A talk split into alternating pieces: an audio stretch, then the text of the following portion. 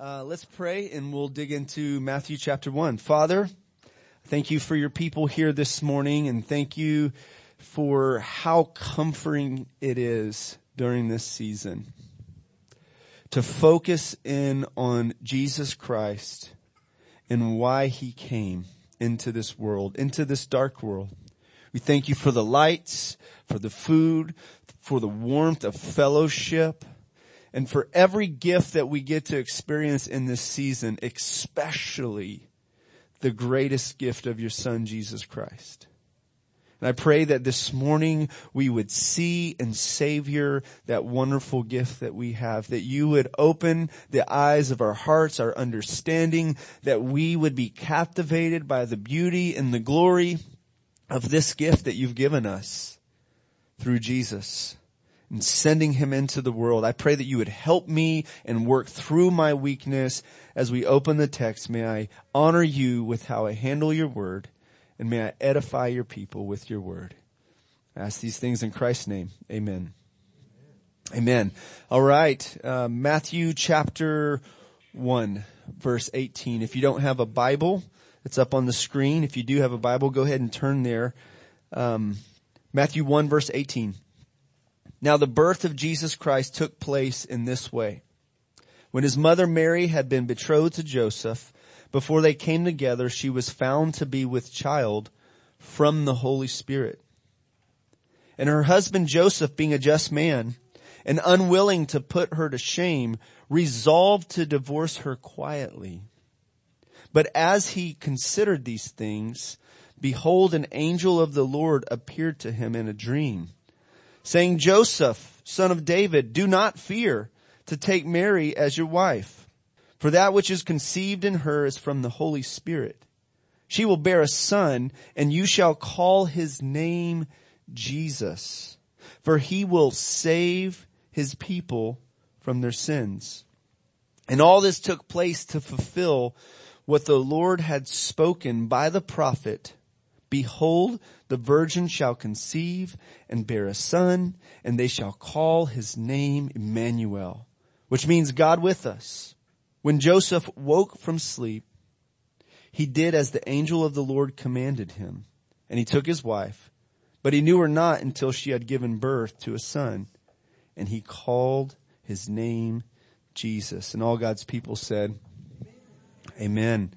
Here's where we're going this morning Namely that, that the birth of Christ was a miraculous event in human history that points to the deity and the humanity of Christ. The birth of Christ was a miraculous event in history that points to the deity and the humanity of Christ. These are some of the basic truths that we circle back to around Christmas time that God became a man and he dwelt among us. That, that the word became flesh and dwelt among us. That the eternal God stepped into time and history and space and experienced pain and struggle and suffering just like you and me to rescue you and me. The first thing I want to point out here is that, that Jesus became a human. This text tells us about the birth of Jesus. Jesus was a real person with a real body, with real flesh and blood. He had real nerves and he could feel pain on his body, just like you and I can. He experienced the pain of betrayal. He experienced the pain of being spoken of evil falsely. Jesus experienced the struggle that you and I experience in this life. And Matthew wants us to see that. Matthew wants us to get an account that Jesus, the King of Kings, the Lord of Lords, stepped down into human history and he became a man. He, his, his mother was Mary and, and her conception of Jesus was miraculous because normally when a woman gets pregnant, she's been together relationally with a man. But that hadn't happened. So this is a miraculous thing. Christianity is a miraculous faith that, that, that we believe in miracles. We believe in a God who is supernatural and God steps in and he does these great things. We see this isn't the first time in the scriptures that we have God bringing forth a baby supernaturally. I mean, you go way back to Genesis and you got an old man and an old woman named Abraham and Sarah. And they just physically didn't have what it takes to, to have a baby. It just wasn't there. And yet God said, you're going to have a baby. You're going to have a baby boy. And there's going to be lots of descendants that come through that baby boy Isaac. And God did a miracle. And once again, God shows up in a, in a crucial point in history and God does a miracle through a baby that is conceived, a baby that, that comes from the Holy Spirit without any human action going on there to make it happen. God supernaturally shows up. Jesus becomes a man. Matthew, he starts off his, his, his book, the gospel, and I don't know if you've ever pondered this, but he starts this off, his, his, his gospel, the gospel of Matthew with a genealogy.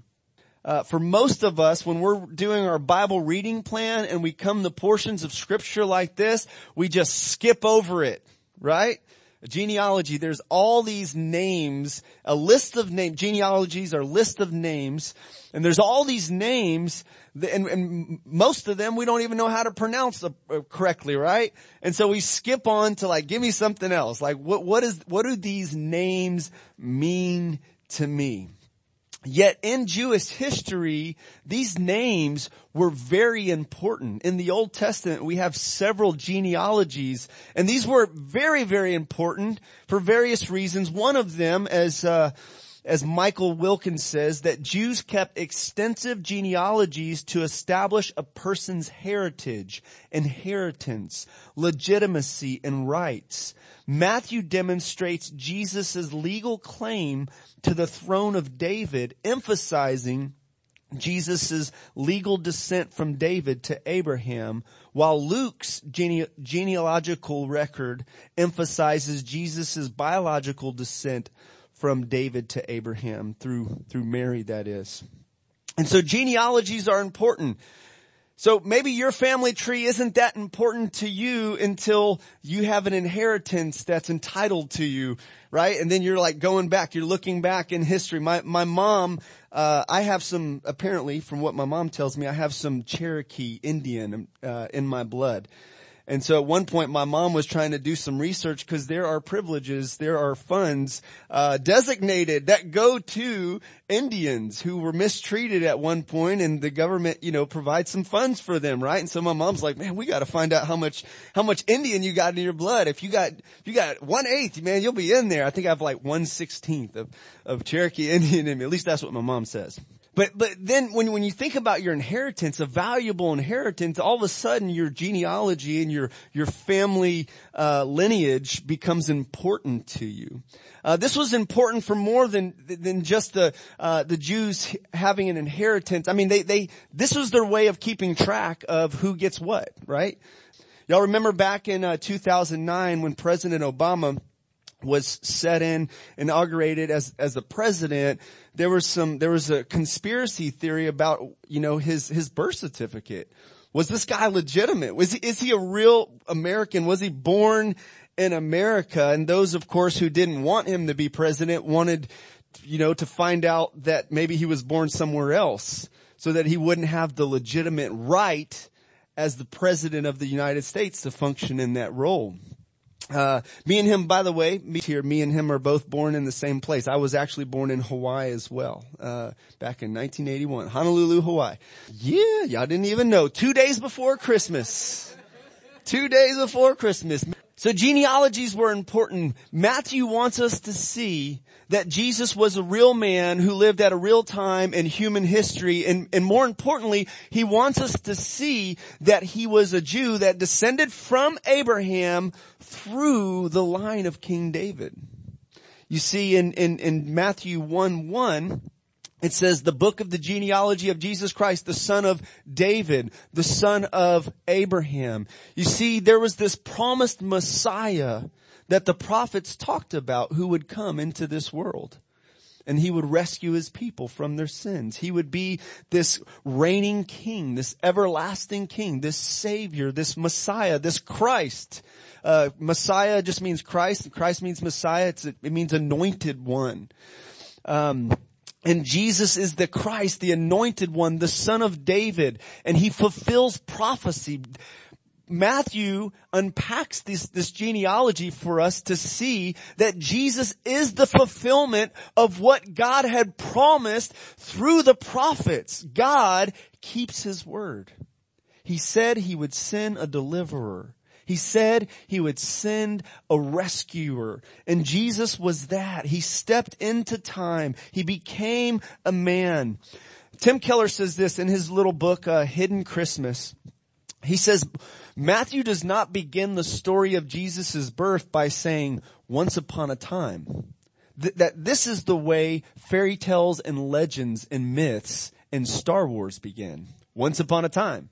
Signals that this is, pro- that this probably didn't happen or we don't know if it happened. But it is a beautiful story that teaches us so much.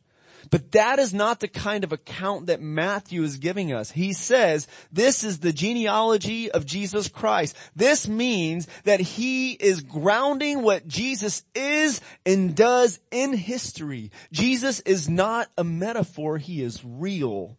This all happened. This all happened. The Christian faith isn't like Greek mythology isn't a bunch of fairy tales. It's not a made up story that some clever person decide to uh, tell and, and, and, and fool a bunch of people. This is God's story. God's redemptive story. And Jesus Christ was a real man who lived in real time at, at, at, a certain time in the, in the, the, the first century and he lived a life as a man and he experienced suffering and pain and struggle just like you and I. So Matthew wants us to see that. In the New City Catechism, there's a question, why must the Redeemer be truly human? This is a catechism that we've uh, used to, to teach our kids basic truths about who Jesus is and the gospel. And the answer to that in the New City Catechism is that in, in a, in human nature, he might on our behalf perfectly obey the whole law and suffer the punishment for human sin and also that he might sympathize with our weaknesses. Aren't you glad that you and I have a savior, a, a high priest who can sympathize with our weaknesses? One pastor theologian says this, he says, in his humanity, he offers to God everything that we owe God. And in his humanity, in his perfect obedience to God's commands, he offers to God the obedience that we refuse to give him and could not give him because of our fallen and sinful nature. Jesus, the Son of God, the eternal Son of God, became a man he stepped down into time and history. The author of Hebrews writes these words, Hebrews chapter 2, 14. He said, since therefore the children share in flesh and blood, he himself likewise partook of the same things, that through death he might destroy the one who has power, the power of death, that is the devil, and deliver those who through fear of death were subject to lifelong slavery. For surely it is not to angels that he helps, but he helps the offspring of Abraham. Therefore he had to be made like his brothers in every respect so that he might become a merciful and faithful high priest in the service of God to make propitiation for the sins of the people. For because he himself suffered when tempted, he is able to help those who are being tempted. Jesus had legitimate temptations to do sin. Jesus was legitimately tempted by the devil to sin. You and I have all experienced that and we've all failed to resist that and, and, and walk in victory over temptation perfectly. But Jesus stepped into this, this world and took on flesh and became one of us, and yet he never gave in to the temptations of this life. He resisted. Therefore, he lived out a life of perfect righteousness on our behalf. Jesus is the ultimate example of righteousness and godly living. He walked it out. He let us see what it's like for a human being to really be fully human as God designed us to be, walking in communion with the Father. He let us see that. And yet He's not just an example. He's not just an amazing ultimate example. He is our uh, atonement. He is the, he, this scripture says that he became the propitiation for our sins. He came to bear our sins on himself, on his body. And he suffered. He took lashes on his back. He was punched and his beard was pulled out. And he was beaten and he bled. And he was, he was put to shame, hung on a cross, half naked. And he was seen as a criminal. And he did this for you and me. He, he, he can sympathize with our struggle against sin. He can help us in our struggle against sin because he became one of us. I'm sure we've all experienced experience of having somebody who hasn't been through a hard thing that we're going through and, and them try to tell us, give us advice.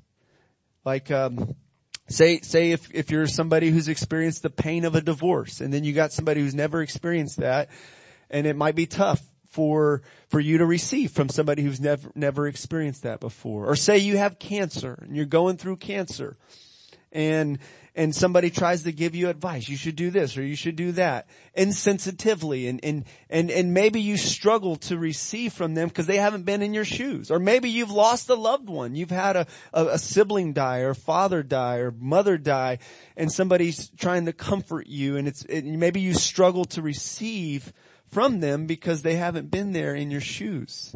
Well, Jesus has been there. He stepped into the pain and the suffering. He bore our sicknesses. He experienced injustice and ill treatment against him that he did not deserve. Therefore, he's able to help us.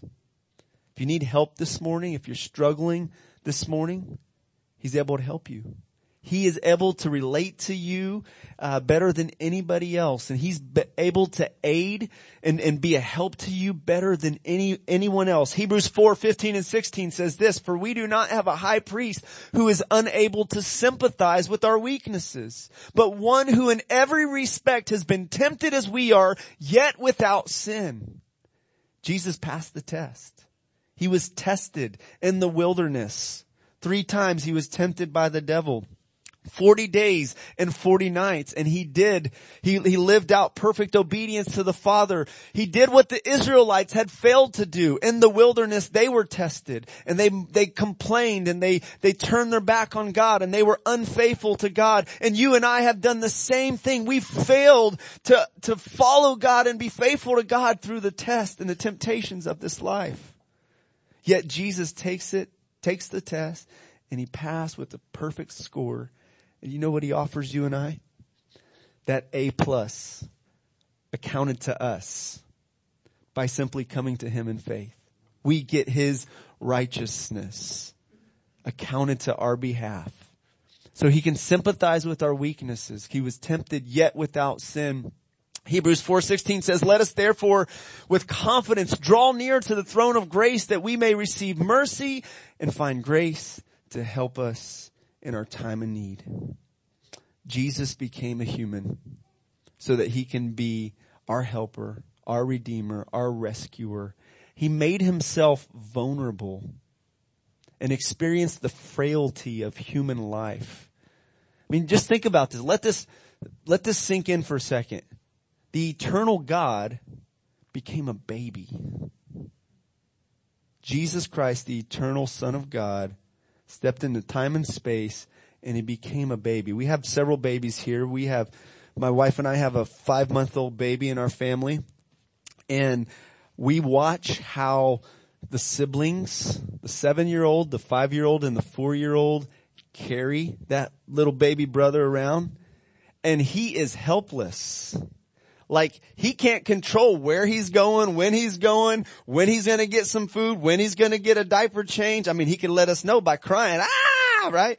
If he doesn't like something, but he is at the mercy of his siblings and he's at the mercy of mom and dad and he's in this place of vulnerability. Their babies are fragile and they got that soft spot on their head. I tell the kids, quit hitting his head. That soft spots up there. Like don't, don't be, you know, be gentle with them. Be, and Jesus Christ became a man, a baby, a, a little baby. He experienced the, the fragility of being a human being. And so he can sympathize with us. He can relate. And not only is Jesus, did he become human, he's God. And I've already said this several times. And Matthew wants us to get this. Notice verse 23 of chapter 1. He says, he's quoting Isaiah 7:14 and he says, "Behold the virgin shall conceive and bear a son, and they shall call his name Emmanuel, which means God with us." This is astounding.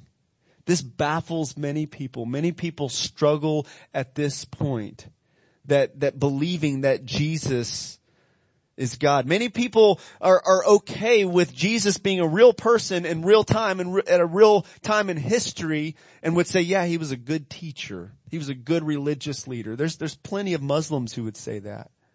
Right? There's, there's plenty of people who would, you know, not argue the reality that Jesus was a real man who lived in time and space. But when it comes to the deity of Jesus Christ and his identity being the one who is everlasting, People stumble at this because this takes a revelation from the Spirit of God for you and I to get this. We need God to show us this. Isaiah prophesied about it again in Isaiah 9, 6, and I preached on this last week. For unto us a child is born, to us a son is given, the government shall be upon his shoulder, and his name shall be called Wonderful Counselor, Mighty God, Everlasting Father, Prince of Peace. Isaiah prophesied about this, this child who would come and be a deliverer. He would be called Emmanuel, God with us.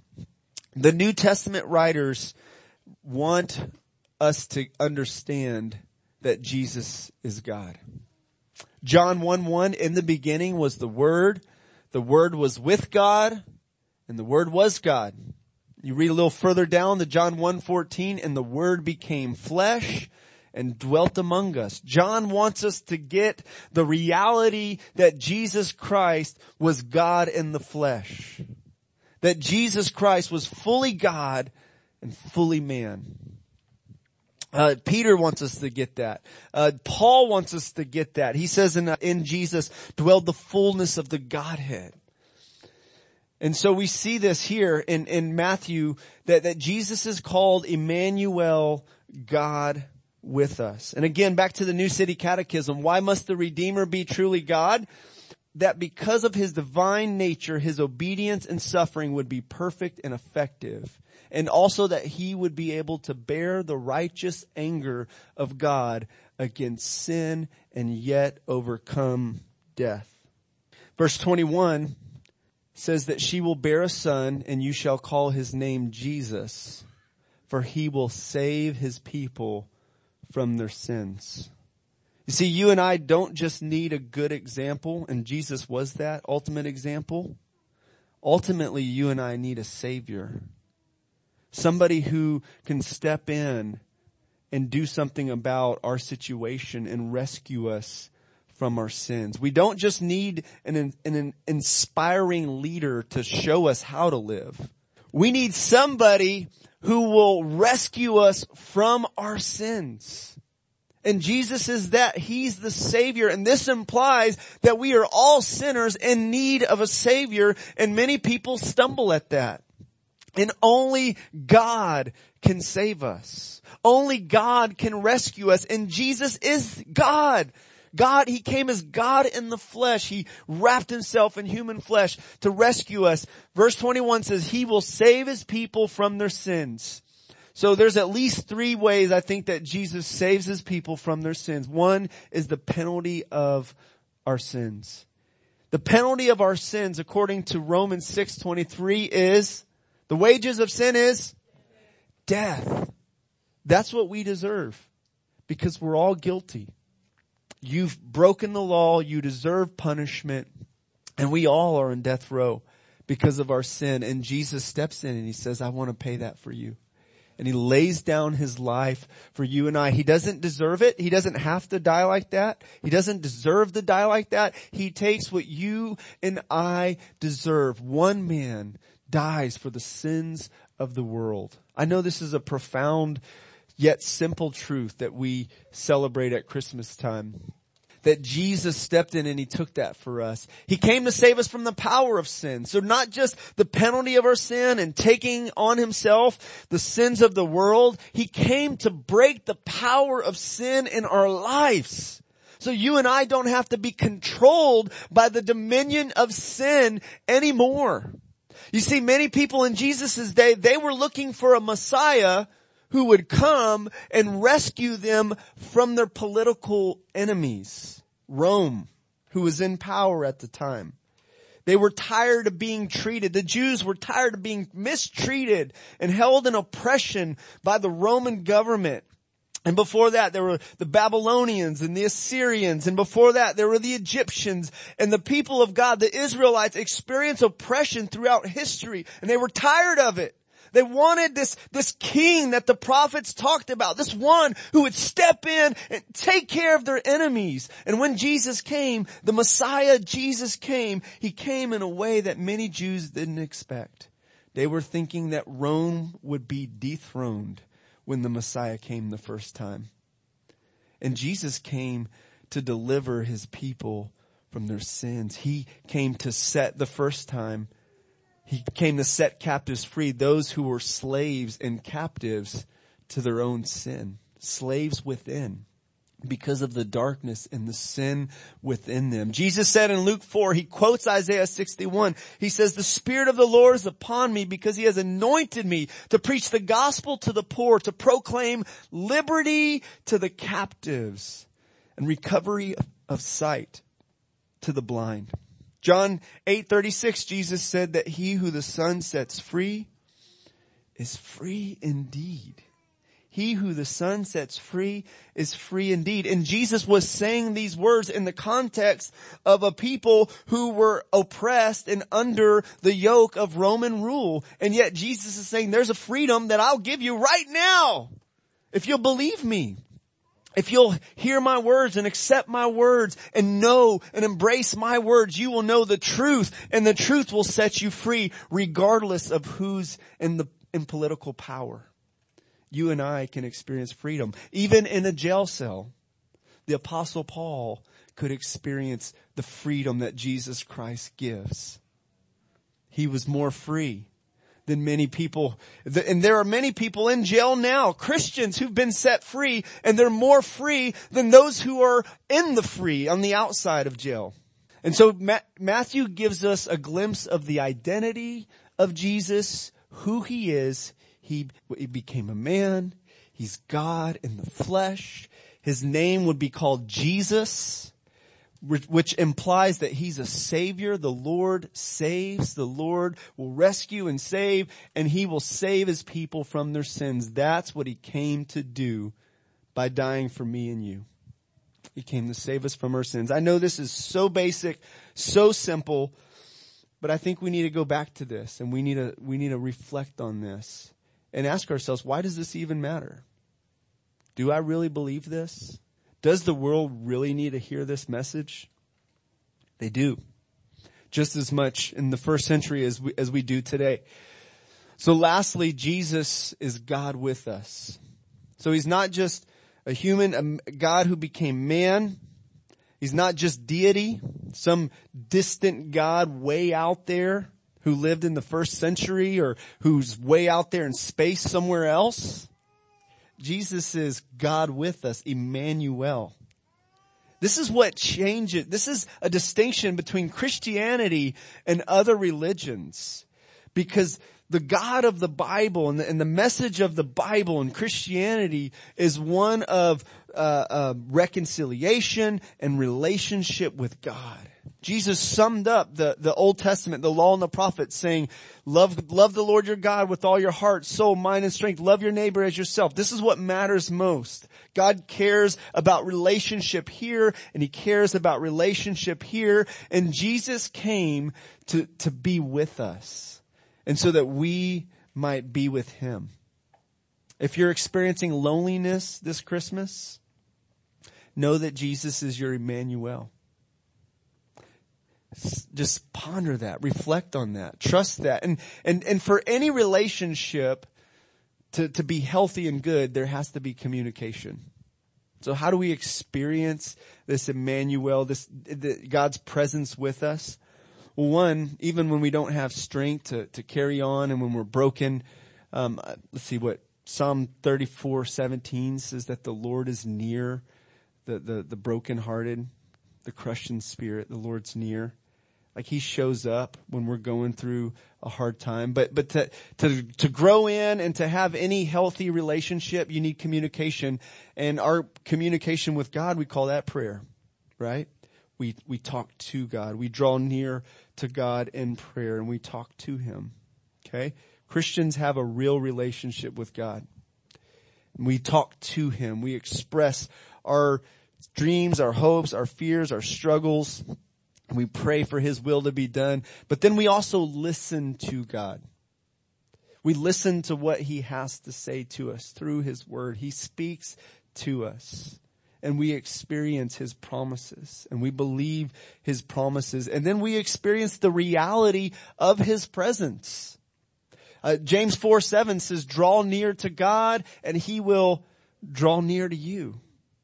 So if you're distant from God and you haven't felt the presence of God or experienced the presence of God lately, you may need to repent and draw near to God. Turn away from your sins. Confess your sins. That's what James 4 says. Humble yourself. Turn from your sins. Draw near to God. Submit to God. Resist the devil. He'll flee from you.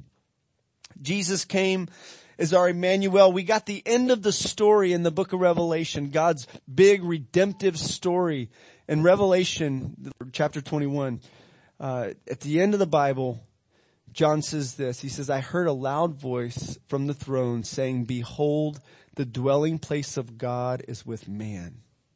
He will dwell with them and they will be his people and God himself will be with them as their God. He will wipe away every tear from their eyes and death shall be no more. Neither shall there be mourning, nor crying, nor pain anymore, for the former things have passed away. You see, we look forward to this.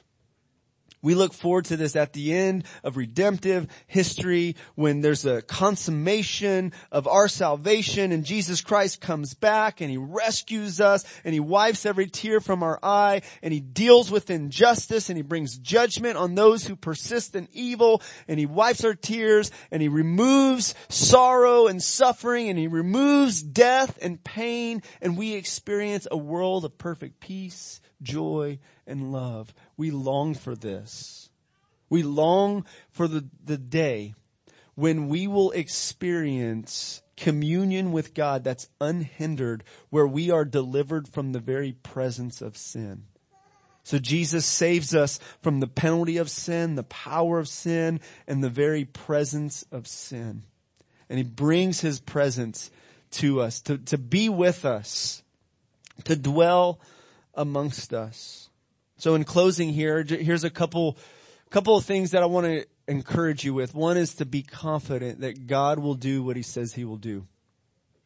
Matthew says that this was fulfillment, that Jesus is coming and, and the, the virgin birth and, and, and Jesus becoming the savior, uh, is fulfillment of what God promised he would do. And all, all throughout Matthew, Matthew, he, he quotes back to the Old Testament. This happened so that this would be fulfilled what the prophet said. God is faithful and he doesn't, he doesn't lie and he fulfills his word. When he says he's going to do something, he'll do it. And so continue to trust Jesus to rescue you from your sins. Those of you who are Christians, you've, you've taken initial step at, at, at when you got saved, when you got right with God, you put your faith in Jesus Christ, but that trust and faith isn't just a one-time thing, it's a lifelong thing for us. It's an ongoing thing. We continue to live by faith. Romans 1:17 says the righteous, the just shall live by faith. And so we keep putting our faith in Jesus. We need Jesus to rescue us from the power of sin. Because no matter how long you've been a Christian, you're gonna have a struggle with sin. You're gonna be tempted. You're gonna, you're gonna fail at times and you're gonna need to confess that sin and you're gonna need to go back to the Savior and say, Lord, forgive me. Change me. Free me. Make me more like you because I'm not walking like you right now. I need cleansing. I need healing. I'm broken. We are, we are far more wicked than we ever, we ever realized, than we ever dared to believe. Yet we're more loved and accepted than we ever hoped or imagined. Right? So we're what, we're much more broken than we realize. We're, we're, we're great at justifying ourselves and we're, I talk to so many people who are like, yeah, I'm a pretty good person. I'm good. I'm going to heaven. I'm alright. Most of us, uh, as Proverbs says, each man will proclaim his own goodness. But who can find a faithful man, right? Everyone will tell, you know, they'll give you their resume and they'll give the best stuff first, right? But, but we are so much more messed up than we realized. And the Bible lets us know that. Yet, we're so much more loved than we realize. Though we're more broken and flawed and sinful than we ever realized, we're way more loved and accepted through Jesus Christ than we realize. And Paul prayed that we would understand God's love in, in a deeper way like that in, in, in Ephesians chapter 3. The other thing is be willing to lay your reputation down for the sake of Christ. Now I want you to think about this. Think about Joseph here for Joseph and Mary to receive Jesus into their lives, they had to lay down their reputation and they had to bear a reproach if they were going to take this son in. If he was going to be the stepdaddy to this son, I mean, just think about what his friends would be saying. Bro, you're crazy, man. You think she got pregnant from the Holy Spirit? you crazy, bro. That just doesn't happen. Like that just, that, that's, that just does not happen. Or, bro, you're gullible, man. His friends were probably like, you're gullible. You believe that? Either you're crazy or you're gullible. And they experience social outcast and shame and reproach because they received Jesus Christ into their life as a baby. It was a miracle. In our faith there is supernatural elements to our faith, many of them that we as Christians, we say we believe the Bible and it has supernatural things that are hard to understand, but we accept by faith. Okay? And if you're gonna follow Jesus, if you're gonna receive Jesus, you're gonna, you're gonna have to lay down your reputation and you're gonna have to bear being called names like being called crazy, gullible, a fool, pitiful, all kinds of names for being a follower of Jesus. Mary and Joseph had to experience that. Then that's just chapter one of Matthew. You go to chapter two, they also had to experience danger. They had to flee for their lives because the enemy was trying to kill all the babies, right? Herod had all the babies killed, Matthew chapter two. And so they had to split. Of course, God sovereignly used that to fulfill prophecy. God had a plan that he was working out. But that's, a, that's another point of application that if you're going to follow Jesus, there's going to be trials and tribulation and persecution and you may be in danger for your very life. Your life may be at risk if you refuse to deny Jesus Christ. You may be blasphemed. You may be, uh, your name may be reviled and you may, may be spoken of evil evilly. You may be a social outcast and you may have to just lay down you, how you feel about what people think about you. Jesus said, if you confess me before men, I will confess you before my Father and his angels. If you deny me before men, I'll deny you before my Father and his angels. And lastly, I want to exhort you to enjoy sweet communion with God, knowing that he is with you. This Christmas season, enjoy the grace of life and all the gifts and all the pleasures and all the privileges and all the comforts and all the good things that you have in this life, but enjoy them back. Let those things cause your heart to go back to the one who gave you all those things. The gifts and the good things that you have in life. Every good and perfect gift comes down from the Father of lights. God has given you the good gifts that you have. And, and you and I should honor him for that. You and I should receive and enjoy the gifts that he's given us. But we should acknowledge him and thank him and worship him for being the giver of all good gifts. Not just the gifts that are under a Christmas tree. Not just the gifts of health and family and food and comfortable chairs and heaters and, and all the things, the comforts that we have in this life, a home. But the ultimate gift of Jesus Christ, God so loved the world that he gave his only begotten son that whosoever would believe in him would not perish, but have everlasting life. Enjoy the gift of the Son of God this Christmas season. Amen. Let's pray. Lord, these truths about your son Jesus are profound and we need the help of your Holy Spirit to grasp them, to believe them, and to talk about them. Share those with others, explain those to others. We thank you that our faith is not a blind faith, that there are, there's credible, there's a credible account, accounts given to us and good reason for us to believe that your word is true and that you will do what you say you will do. And so let faith and hope arise amongst us this morning. I pray that you would make this for us the most meaningful Advent Christmas season that we've ever experienced. That we would be close to you and that you would be close to us. And that whether we have lots of good things of comfort in this life or not, that we would be satisfied with having you the best the best gift, the greatest gift.